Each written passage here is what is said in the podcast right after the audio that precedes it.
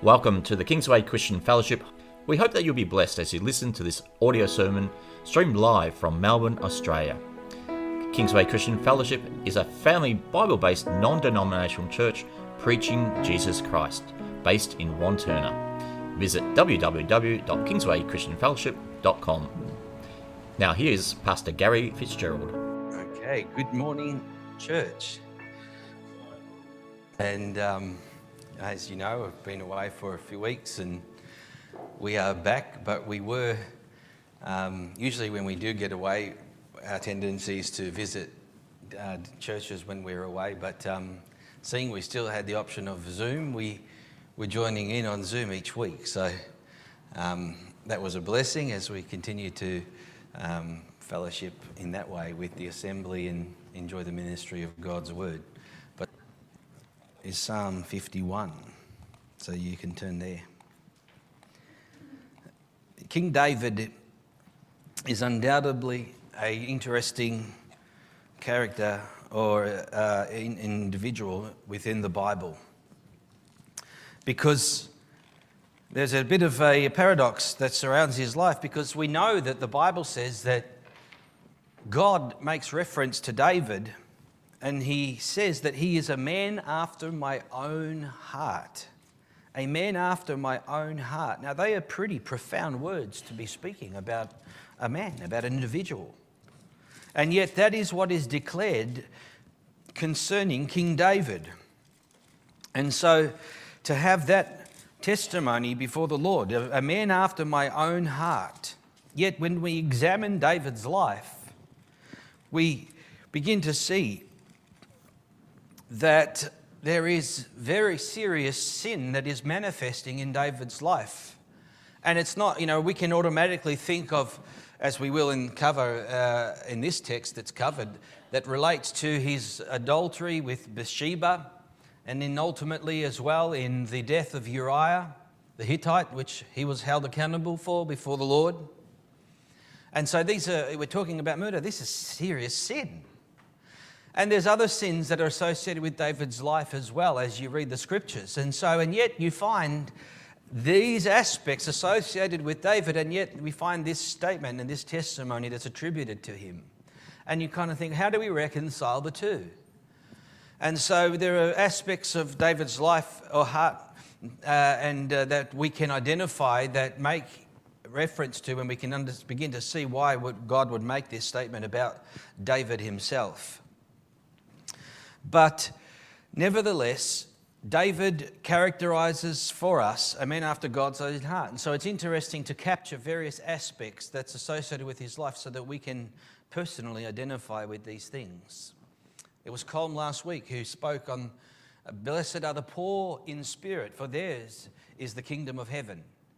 And so there's something about uh, having a disposition of heart where you understand your spiritual bankruptcy before the Lord, that you are destitute, that you are unclean, that you are uh, a sinner before God. And so, blessed are the poor in spirit. And so David understood this even in this particular psalm. We're not going to cover it, but later in his Psalm 51, he talks about um, uh, the, the sacrifices of God are a broken and contrite spirit. These, O God, you will not despise. And so it's not about our uh, sacrifice and offering, but rather it's about our obedience. It's about our, our brokenness. It's about our humility and repentance before the Lord that is being captured here in this particular psalm. And so David demonstrates various qualities of a humble heart, he uh, of a repentant heart, of a broken heart on numerous occasions throughout his life. And obviously, Psalm 51 that we're going to consider is a prominent chapter of the Bible. And it contains specifically David's prayer. And the context we know is when Nathan the prophet has confronted him. He's been confronted and he's been exposed for his sin in light of God. Uh, uh, and so we understand this in Samuel, where uh, Nathan comes before him in the book of Samuel there and, uh, and brings these things out to his attention. And we, uh, we saw his self righteousness there for a moment, but as his sin is exposed, he becomes a broken, repentant man before the Lord. And so, this psalm that he writes in Psalm 51 is really a prayer of a broken man. A ma- the prayer of a broken individual before God, with the bearing the weight and burden of their sin before the Lord. And then, uh, as, it, as, uh, as it's weighing so heavily upon him, he expresses himself and writes this particular psalm and, uh, and in it, it contains one of some of the most well known words that we will have, have sung as Christians. Who can tell me what it is? That's it. Create in me a clean heart, O God. And we've, we've sung that song, all of us, multiple times. Create in me a clean heart, because so often not just for the sinner, but the saint. The need is present, ever present, for the cleansing blood, in this instance of Christ, that we would be cleansed from our sin. That we, because we all fall short, we all fail, we sin against God, and in doing so, we are in constant need of cleansing. And so we, the, the prayer that so often is made from us is like David himself. And so when we sing it, we relate to it create in me a clean heart oh God. And so these are words that resonate with all of us in various ways according to our own lives and circumstances. Because the Bible tells us the heart is deceitful above all things and desperately wicked.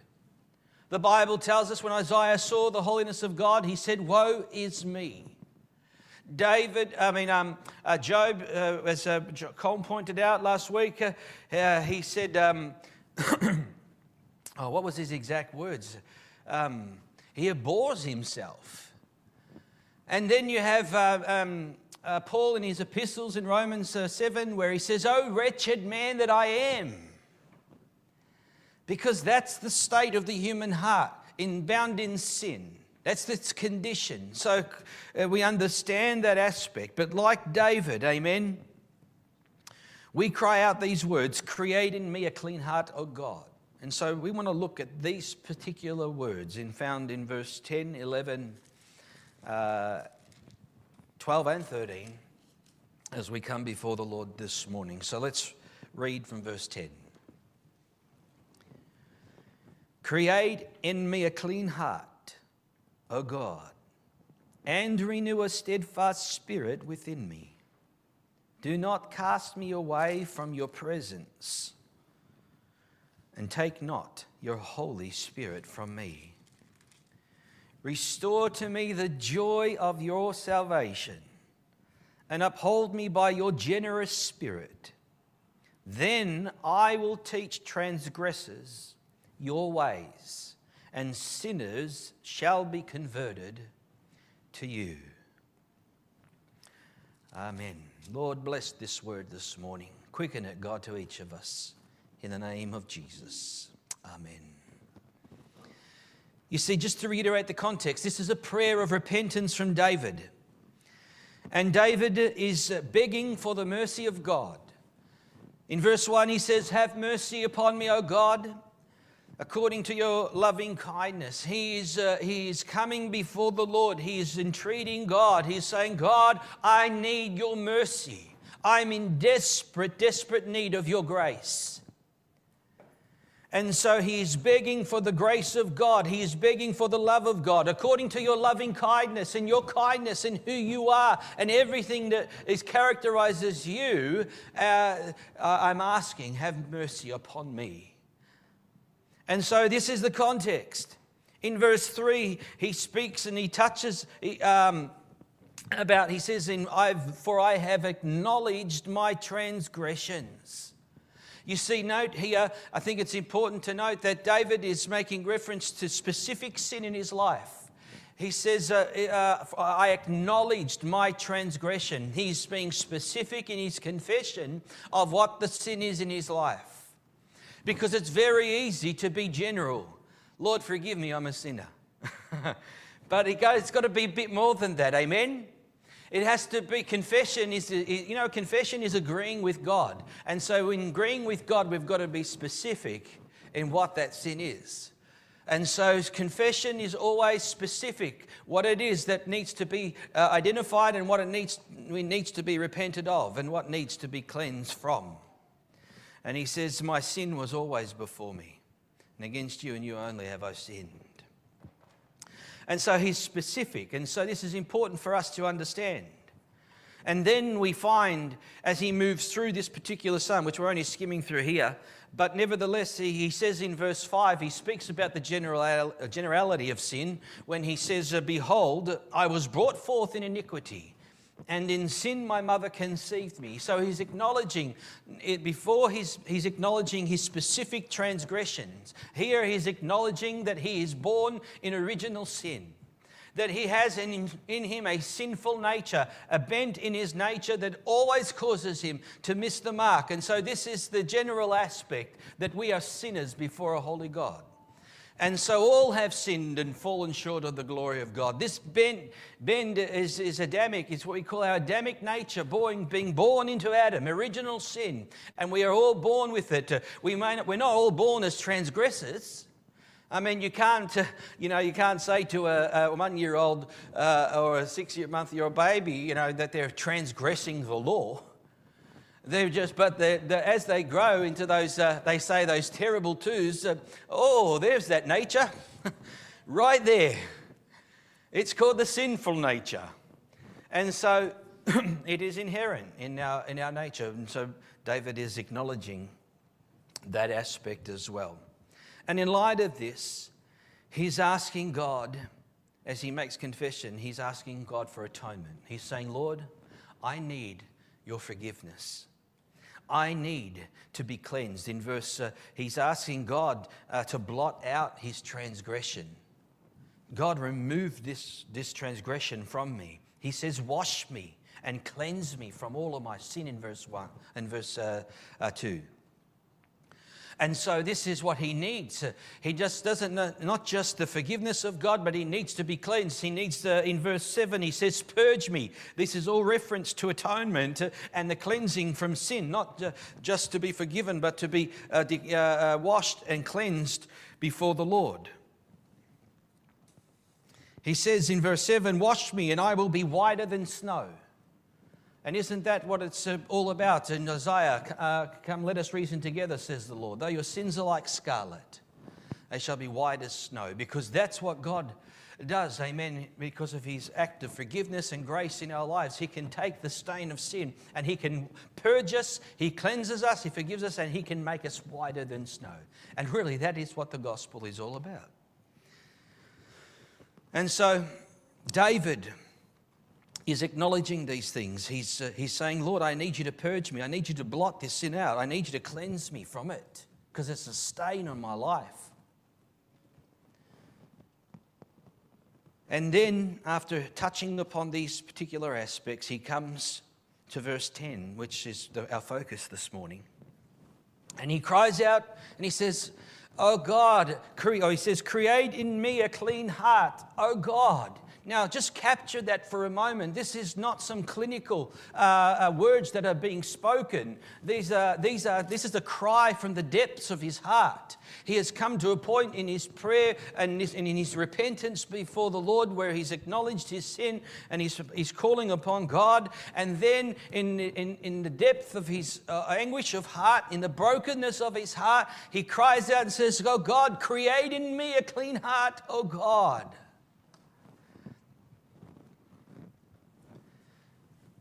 The depths of this word, the anguish that is in his heart at this point of time when he makes these expressions. We can just sing it and be and think it's intellectual, but no, this is, this is filled with a depth of emotive and emotion before the Lord and a burden and anguish of heart. These words are not fleeting, they are deeply personal. And what do they teach us? What do they reveal to us this morning? Create in me a clean heart. You see, that word create is, comes uh, from the, uh, the Hebrew word where God created the heavens and the earth in Genesis chapter 1, verse 1. And so, again, we're talking when he says, Create in me a clean heart, he's asking God to do a miracle to create in him. And so, it's an act of creation as such. It, it, it, it, actually captures the idea of causing something to exist that did not before. His heart is stained by his sin, and now he's asking God to cleanse him, create in me a clean heart. And that is the, uh, the nature of what we're dealing with and what God is involved in as He deals with human beings and the human heart. See, the reality is, is that the human heart can only be changed by a divine act, a divine agency, by the power of God Himself. We can't, we can't do it. We're not in a self help program. We're not out to better ourselves.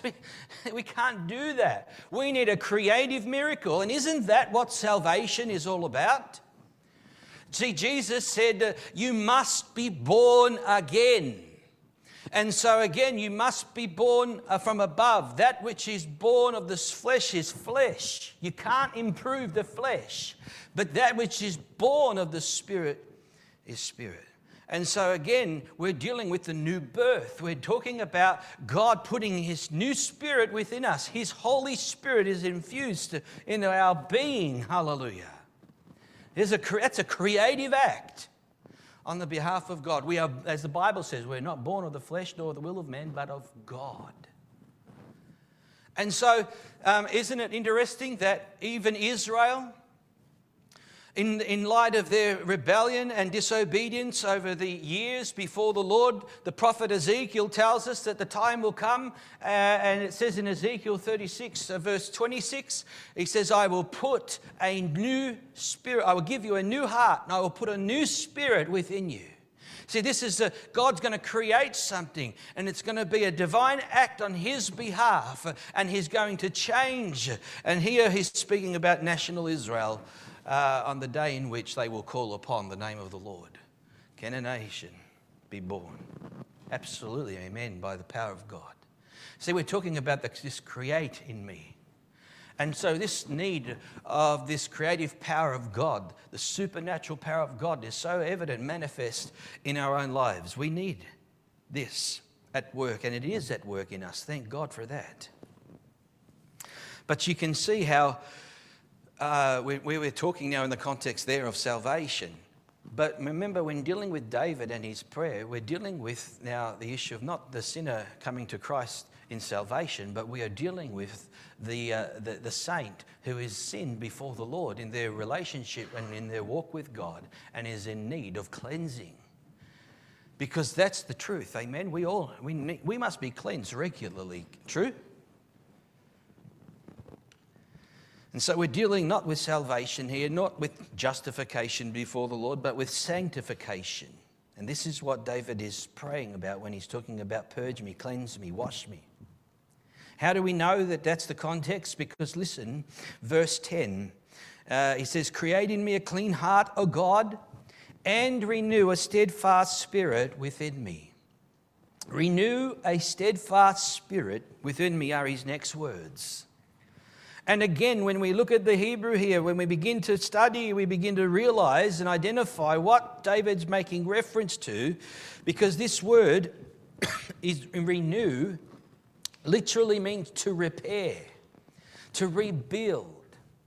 And so, this is the, what David's requesting of God create in me a clean heart, renew a right spirit, renew, repair, rebuild.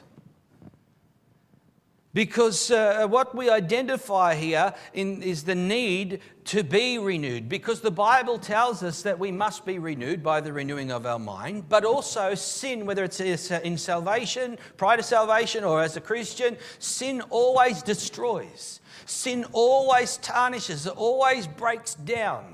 It has a, a, a, profound effect upon the human soul. And so the heart becomes uh, infected, it becomes broken, it becomes uh, uh, destitute before the Lord. And so there must be created in me a clean heart, renew a right spirit. In other words, uh, re- re- repair and renew my heart. He says, uh, renew a right spirit within me. And that word, uh, in some translations, it says, or in mine, it says, that renew a steadfast spirit within me. A right spirit, this truly means. And so that word in the Hebrew means to erect, to stand. So, in a right spirit. And you know how that happens to the Christian? Because we are declared righteous by the blood of Jesus Christ. Amen. God is the one that uh, causes us to have right standing. When we believe on the Lord Jesus Christ, we are declared righteous. Amen. If we confess our sins, He's faithful and just to forgive us and to cleanse us from all unrighteousness to again come to that place of righteousness. And that is the, the progressive aspect in 1 John. See, only God can renew and make a right spirit within us. We can't achieve that. We can repent we can confess as we must, that's part, but only God can create. You see, sin condemns, sin brings guilt, it brings shame. And how can one, that's why in Psalm 130, verse A, this first section of it, Psalm 130, part A, it says, If you, Lord, should mark iniquities, who can stand? Who can stand? No one. But you see, when God creates a, and renews a steadfast spirit, a right spirit, because He brings about restoration and He, he causes us to stand. Amen. Because we know that the Lord does not mark iniquity. Hallelujah. He forgives, and this is what David is, uh, is drawing upon. God, blot it out. God, forgive me. God, cleanse me. Create in me a clean heart. See, God is the one that causes us to stand. That's why Paul would write uh, all that he does in the book of Romans. And then he comes and he says in Romans 8, verse 1, he says, Now, there is now no condemnation. This is just after he's declared the fact that he's a wretched man. Who will deliver me from this body of death? I'm under the condemnation of sin. But who will deliver me from this body, bondage and this body of sin? And he says, I thank God. Now, there is now no condemnation to those who are in Christ Jesus. You see, that's how we can stand because of everything the Lord has done and what the Lord does do in our lives. So, we have this aspect that God causes us to stand. He renews a right spirit within me. To the sinner, he's declared righteous. To the saint, he's cleansed from unrighteousness. And this is imperative, this is important because none of us can live the Christian life without this, can we? We have to come into constant cleansing. It's just the nature of it. You see, verse 11 David knows how serious sin is. His sin before the Lord.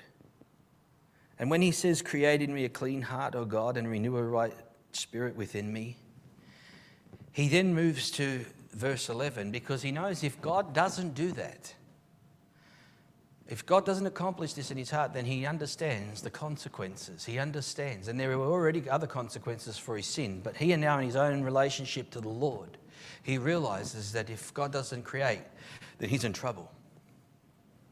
And he says in verse 11, Do not cast me away from your presence.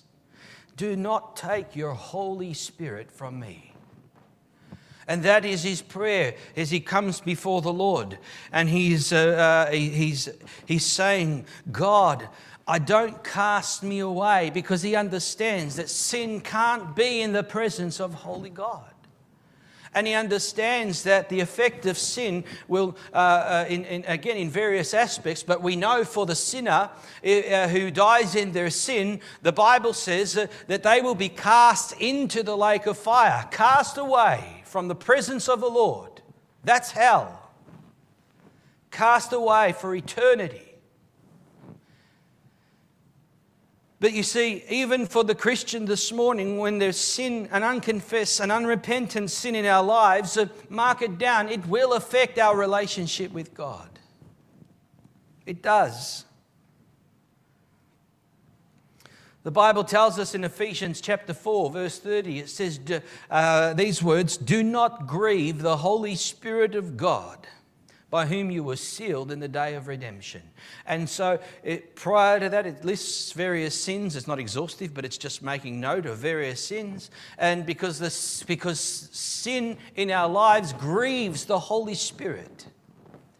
And so then, how can we walk and live in the newness and fullness of the Spirit of God? How can we walk in the Spirit and bear fruit in the Spirit if there is this sin in our heart and in our lives that's not dealt with? Then that's why the Bible says, don't grieve the Holy Spirit of God, because when we grieve, there's a withdrawal of the Spirit of God. You won't sense His peace, you won't sense His presence, you won't sense His comfort. You forfeit these things until these things are dealt with.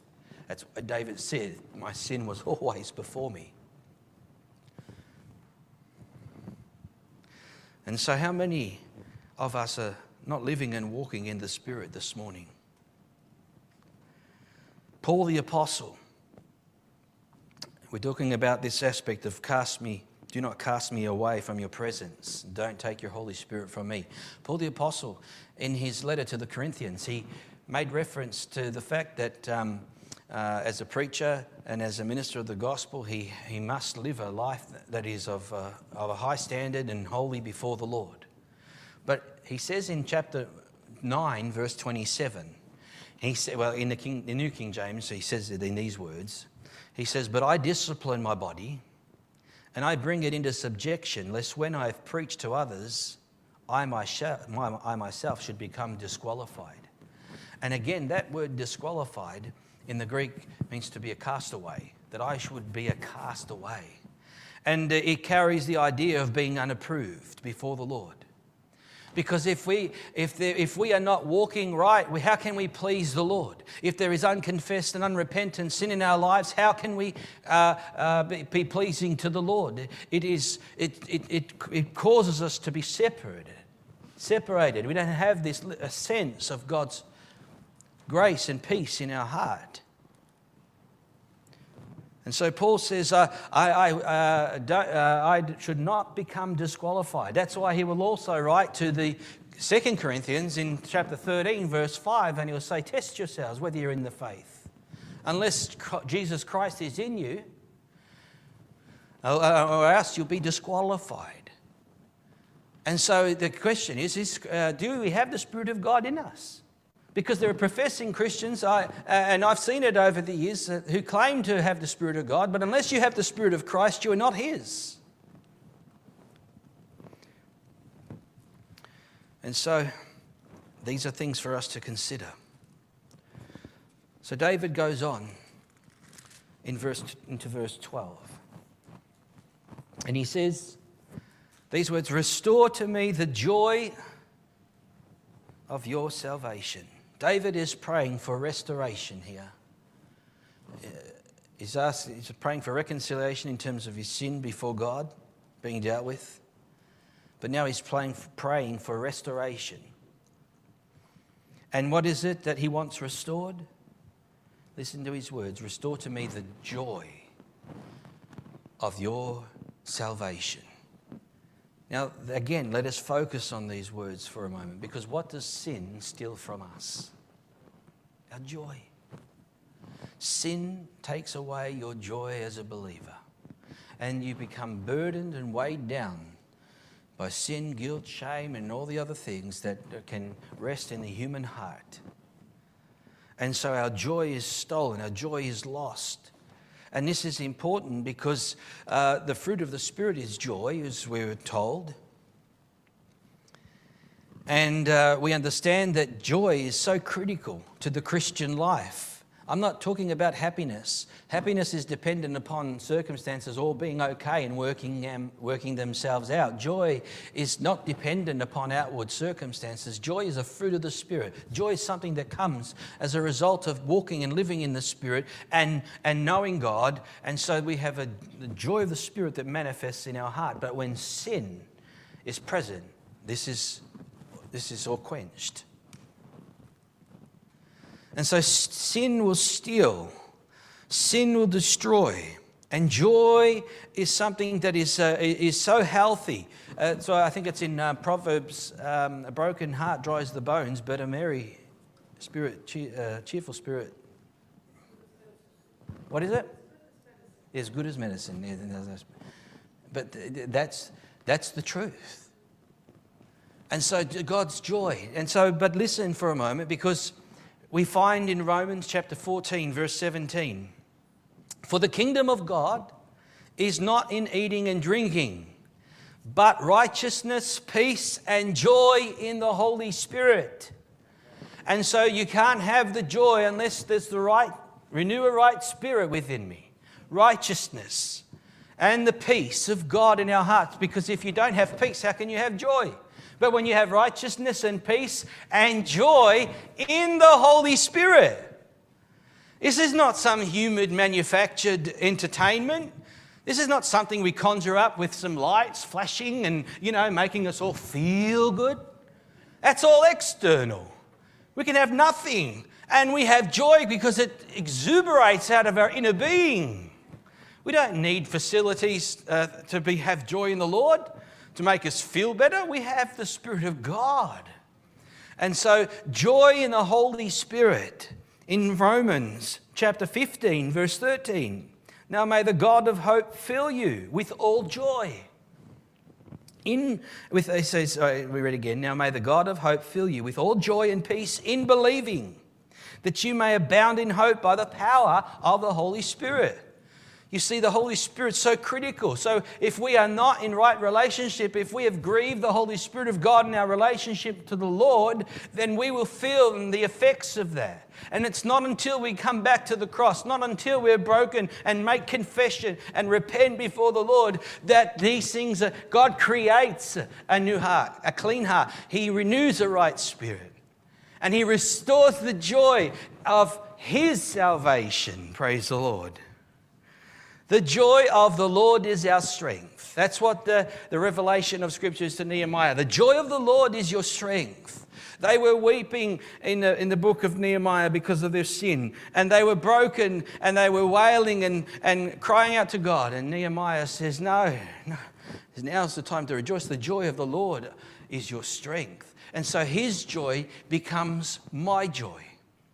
That's why Jesus will say in John's Gospel, chapter 15, verse 11, he says, These things I have spoken to you that my joy, my joy, may remain in you and that your joy may be full. And so David says, Restore unto me the joy of your salvation. Now, can I just note here? I used to sing, and I hear people say it, but I, the Lord showed me but over the years. But I say, Restore unto me the joy of my salvation. Ever heard that? It's a subtle thing, isn't it? And, you know, I can understand not being too harsh here. But really, it's not my, it's thy. It's to restore unto me the joy of thy salvation, because it's not my salvation, it is his salvation. And when he gives me his salvation and he saves me, cleanses me, purges me, he plots out my sin and fills me with his spirit, amen. What have I done? I've, it's his salvation. Restore to me the joy of your salvation. And when I have thy, I will have my. Amen? Because his joy becomes my joy. His salvation becomes my salvation. And I, recipro- I, re- I receive of that, and I'm partaker of that. Oh, God is good. We rejoice in His provision, His blood, His mercy, His grace, His faithfulness. Restore to me the joy of your salvation. And in verse 12, and up, uphold me by your generous spirit. David prays, Uphold me by your generous spirit. Our God is a good God, amen? Every good gift comes from God. He bestows so much upon, uh, the Bible says, the evil, but also un, unto his children. We have become recipients of his generosity. And that word generous means free, voluntary, and isn't that how it is? Grace? Isn't exactly what that is? Grace? His mercy? We don't deserve one, nothing of it. It is purely free and voluntary from God's part because of who He is. Jesus said, If you, being evil, know how to good, give good gifts to your children, how much more shall your Heavenly Father, who's perfect, give good things or give His Holy Spirit to those who ask Him? Now, God is good, He's generous. And David knows that generosity of God, so he's calling upon it. He's entreating God for his generosity because he knows that God's good. He knows that he's wicked, he's evil. And that's what we need. We need to have faith in who God is. We need to trust what God has revealed about Himself, and that's how uh, we, we, we uh, lay hold of the promises of God and so forth. Romans 8, verse 32. He who did not spare his own son. You see, grace is free for us, but it cost God to extend it to us because he didn't spare his own son. On Christ on the cross is what purchased it all. But he says, Who did not spare his own son, but delivered him up for us all. How shall he not with him also freely give us all things? How generous is God this morning? Who shall separate us from the love of God? If God is for us, who can be against us? Who shall bring a charge against God's elect? For it is God who justifies. You see, God is the one that makes us stand. He is the one. It is His salvation, and we enter in and we stand on the grounds of Christ. Amen. We stand on the grounds of, of, of His promises and His righteousness, nothing of ourselves. And so, David says, Uphold me by your generous spirit. Uphold me. That's how, that's how we are upheld as Christians. As children of God, we are upheld by the goodness of God, the faithfulness of God. That word upheld means to prop, to bear up, to establish. And you see, it is God who upholds us. Amen. So, I mean, if, if God left us to ourselves, we would all just be total I don't know, basket cases. Sometimes we are. But you see, God, amen, He is generous and He causes us to stand. He upholds us by His Spirit. Amen. And God is the one that makes us stand. He is the one that enables us to um, uh, be declared righteous. He is the one that has uh, um, done all of these things. He upholds us. And so, therefore, we can lean upon the Lord. Amen. You know, that's why when the enemy comes and wants to bring guilt, condemnation, you know what? We can't erase the memory of sin. And maybe sometimes we have to live out various consequences. But can I say to you this morning, when God forgives, He forgives. When He blots out your iniquity, He blots out your iniquity. And so, therefore, you can stand. Why? Not on yourself, but because of what God has done, because of His blood, His grace, His forgiveness. And so you can lean upon the Lord. All the promises of God in Him are yes and amen. You can bet everything, amen. You can stand on the Word of God. And then when the enemy comes in, and when the enemy wants to bring condemnation, when the enemy wants to remind you, you know what, you can stand in having done all on that evil day to stand. You stand in the power of his might. The power of the Holy Spirit, amen. That's his spiritual warfare we're talking about. But you see, God is the one that upholds us, and we lean upon him. God gives us generously His grace, mercy, forgiveness. Where would we be without Him this morning? You see, David's sin, as you know, uh, David's sin had given leverage to the enemy. And we find in the book of Samuel, um, uh, the prophet says to him that um, his sin has brought reproach upon God's name, uh, that the enemies of God are, blas- are blaspheming as a result of his actions. And he understood just how bad, you know, like it wasn't, that's what sin does, it affects so much, doesn't it? And, he, and so he realizes that he, he really was as a, as a testimony to God, and yet his own life is absolutely a disaster. And he says, uh, and so he, he, uh, there's an, uh, an, acknowledgement of the, um, the reproach that has been brought about by his actions. That he has, God even says, You've caused the, your enemies to blaspheme my name as a result of your actions. Now that's heavy. But you see, the one thing that God did in his grace and mercy, he said to David, I have put your sin away. I put it away. See, God would tell I've put your sin away. The enemy wants to remind you, bring it always back up. Just and the enemy just wants to say, look, look, look, this, and just and you live in that bondage. And you must understand, God says, I have put it away. You've made confession, you have repented, you've got it right before me, you are cleansed, your sin is blotted out. And you must stand on that, regardless of what's going on around you. And I think to some degree we've all tainted the testimony of God in some way in the course of our Christian journey by our own actions. But you see, God, with God, there is forgiveness. In Psalm 130, verse 3, I read this before, but only read the first half of it. It says, If you, Lord, should mark iniquities, O Lord, who could stand? No one. But there is forgiveness with you that you may be feared. There's forgiveness with you that you may be feared. And so, this is the reality of what we're dealing with. And one of the things that we learn as Christians is that nothing lasts. Nothing lasts except the grace of God by which we stand in Christ Jesus. I don't care. I, have seen it all. I've known it personally. I know my own life, my own heart. I've seen it in others. Let him who stands take heed lest he fall.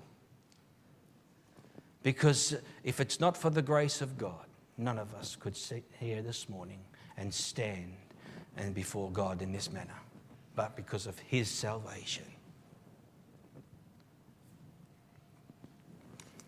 Hallelujah. Now, as David makes this prayer in verse 13, and he knows the reproach that he has brought upon the unsaved. But listen to what he says in verse 13 Then I will teach transgressors your ways, and sinners shall be converted to you.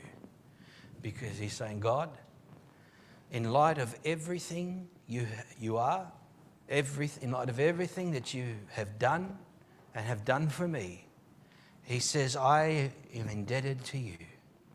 And he says that I will teach transgressors, those that are in living in sin, those that have broken your law, those that are in rebellion and disobedience to you. I will teach sinners or transgressors your ways and sinners shall be converted to you. Because uh, that's why Paul the Apostle says uh, uh, he is the least of all to be called an apostle. In light of everything that he had done and his sin and how he persecuted the church of God, how he had people killed in the name of God. And he says, Grace was first given to me as a, as a, as a, um, as a type of a first fruit to demonstrate that in me the grace of God would be extended to me, and then it can be extended to anyone to all. And David says, so therefore, when we, our testimony is, you know what, I'm a sinner. I deserve hell. But God saved me. He forgave me. He cleansed me. This is why the world doesn't get it and they can't understand it. But you see, we testify of it because uh, we don't talk of ourselves. We understand who we are. And for the most part, the world does too. Anyone that knows you or knows of your testimony, your past, they go, oh, Who do you think you are now? No, it's all God. And so we now testify of God's salvation. We testify of God's grace. We testify of His goodness, of His mercy. And I will teach transgressors your ways, and sinners shall be converted to you because I'm going to give glory to you because of who you are. I'm just a sinner saved by grace. There's nothing good in me. And that's the gospel that we preach. And David's life and testimony give proof, proof to the goodness of God as to our own lives. We can read this psalm and we can read David's experience and we can relate to it in our own way, undoubtedly. And as I conclude this morning, I just want to conclude with one last thought about the fact that uh, then I will teach transgressors your ways and sinners shall be converted to you. And in 1 Corinthians, actually, I'll read it. In 1 Corinthians chapter 1.